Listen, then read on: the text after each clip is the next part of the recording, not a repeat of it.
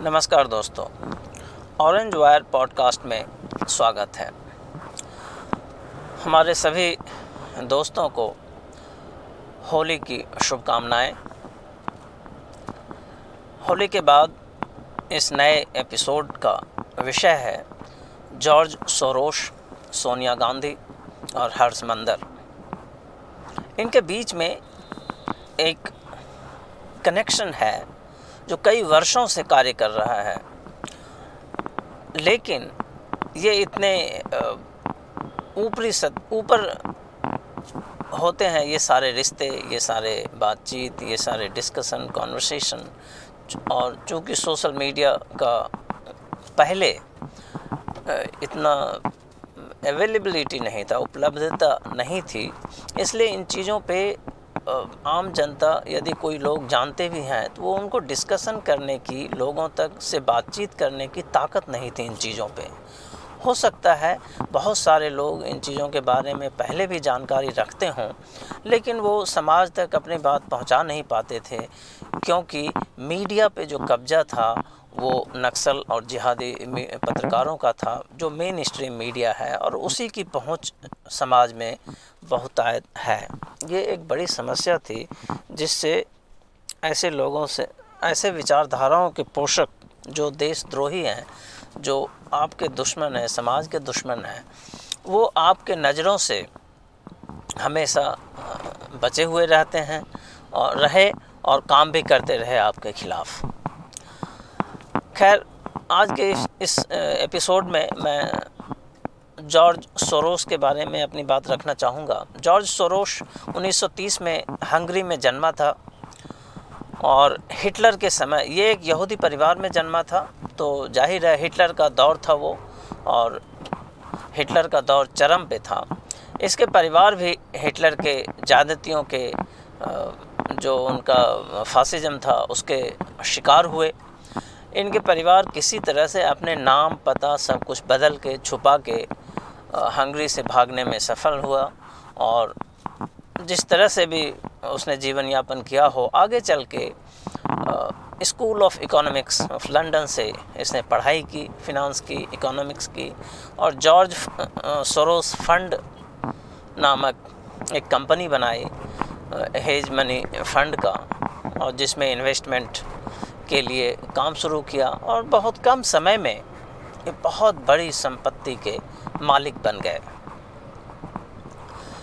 लेकिन इनका जो सारा अनुभव रहा अपने जीवन का और आज भी मैंने इन, इनके जो भी ओपन सोसाइटी फाउंडेशन है उनका सबका हमने अध्ययन किया। एक इकोनॉमिस्ट थे इनके दौर में अभी भी हैं कार्ल पॉपर। उनसे ये बहुत प्रभावित हुए और कार्ल पॉपर ने ये सिद्धांत दिया था ओपन सोसाइटी का।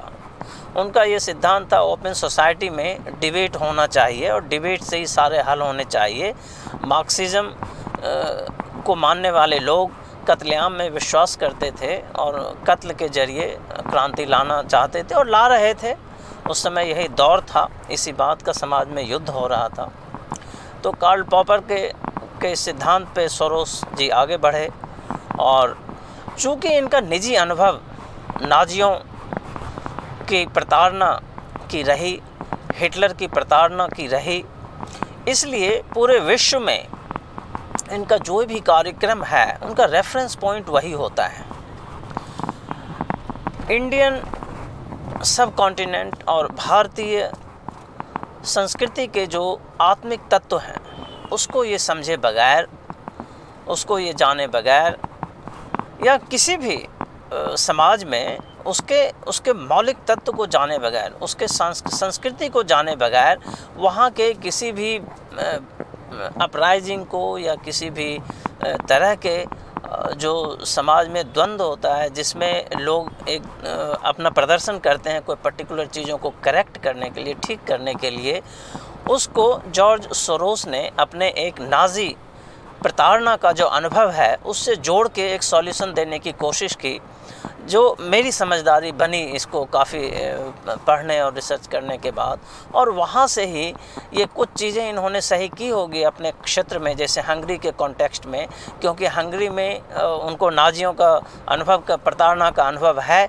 और यदि वहाँ जो भी गलतियाँ हुई थी उसको ठीक करने के लिए यदि इसने कोई स्टेप लिया, कोई एनजीओ चलाया, पैसा दिया, सुधार करने की कोशिश की तो वो सुधार आया। लेकिन जब वही जॉर्ज सरोस भारत में आ जाता है और भारत में दखल अंदाजी करता है, जब वो घोषणा करता है कि हम भारत में नेशनलिज्म को कंटेन करने के लिए एक बिलियन डॉलर देंगे। और किसके थ्रू देंगे? तो सोनिया गांधी के थ्रू देंगे, हर्ष मंदिर जैसे लोगों के थ्रू देंगे, जो जॉर्ज सोरोस के ओपन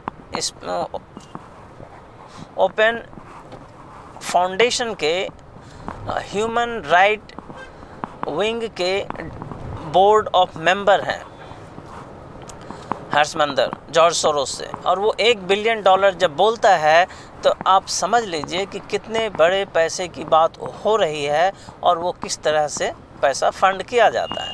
यहाँ कुछ मैं एग्ज़ाम्पल आपको देना चाहूँगा। उसने गलत किया या सही किया, ये आप लोगों के विवेक के ऊपर है। आप स्वयं इस पर विवेचना कर सकते हैं, निर्णय ले सकते हैं। जॉर्ज सोरोस की फंडिंग थियानमैन चौक पे भी थी, जो चीन में अपराइजिंग हुई। तो थियानमैन चौक पे जो प्रदर्शन हुआ, जो वहाँ हमले हुए और जो भी चीज़ें, कार्यक्रम चला एजिटेशन चला, उसमें जॉर्ज सोरोस का बहुत समर्थन था, बहुत पैसा उसमें था। क्योंकि नाजी और कम्युनिस्ट दोनों के खिलाफ जॉर्ज सोरोस ने काम किया तो उसकी समझदारी से चीन एक कम्युनिस्ट डिक्टेटरशिप था और जनता उसके खिलाफ विद्रोह कर रही थी। तो इसने अपना कर्म समझा, धर्म समझा और उसमें पैसा डाला और उत्थान थियानमेन चौक जैसे प्रदर्शन को सपोर्ट किया। उसी तरह अरब स्प्रिंग जब आया अरब में तो उससे जो परिस्थिति पैदा हुई और उसके बाद की परिस्थितियों में भी एनजीओ के थ्रू वहाँ पैसा वो भेजा अरब में और वहाँ काम कर रहा है। लेकिन हर समाज का, की सांस्कृतिक ज़रूरत और सांस्कृत, संस्कृति से जुड़ी हुई मौलिक चीज़ें बिल्कुल अलग होती है, मैं ऐसा मानता हूँ। और उसको अध्ययन किए बगैर, उसको समझे बगैर आप केवल अपने पर्सनल अनुभव से, निजी अनुभव से किसी निर्णय पे पहुँच जाएँ तो ये घातक सिद्ध हो सकता है। जैसे भारत के संदर्भ में जब जॉर्ज सोरोस बोलता है कि हम एक बिलियन डॉलर देंगे भारत में उठ रहे राष्ट्रवादी तत्वों को दबाने के लिए, या उसके खिलाफ जो लोग संघर्ष कर रहे हैं उसको। तो इसका मतलब ये है कि जॉर्ज सोरोस को भारत में जो राष्ट्रवाद की बातचीत है उसको वो नाजी से जोड़ के देखते हैं वो अपने अनुभव से जोड़ के देखते हैं क्योंकि हिटलर भी राष्ट्रवाद की बात करता था। अब हिटलर का राष्ट्रवाद हिटलर के समाज संस्कृति और उसके जोग्राफिकल एरिया में आ, से रिलेट करता था और वहाँ के लिए वो सही था या गलत था या जो भी था। लेकिन भारत की राष्ट्रवाद न तो आज की है और न कोई बहुत नई सोच है। ये तो बहुत पुरानी सोच है।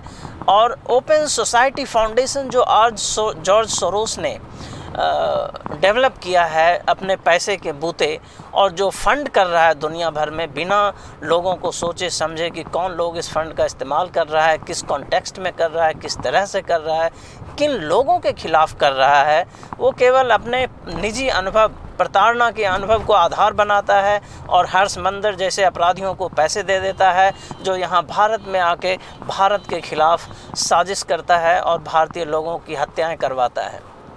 सोनिया गांधी को पैसा देता है, जो भारत के हिंदू बहुल लोगों के खिलाफ लगातार काम कर रही है। तो ऐसे लोगों को वो पैसा जब देता है तो भूल जाता है। उसे ज्ञान नहीं है भारतीय संस्कृति का और सभ्यता का, समाज का। इसीलिए वो ऐसा कर रहा है, मैं ऐसा मानता हूँ।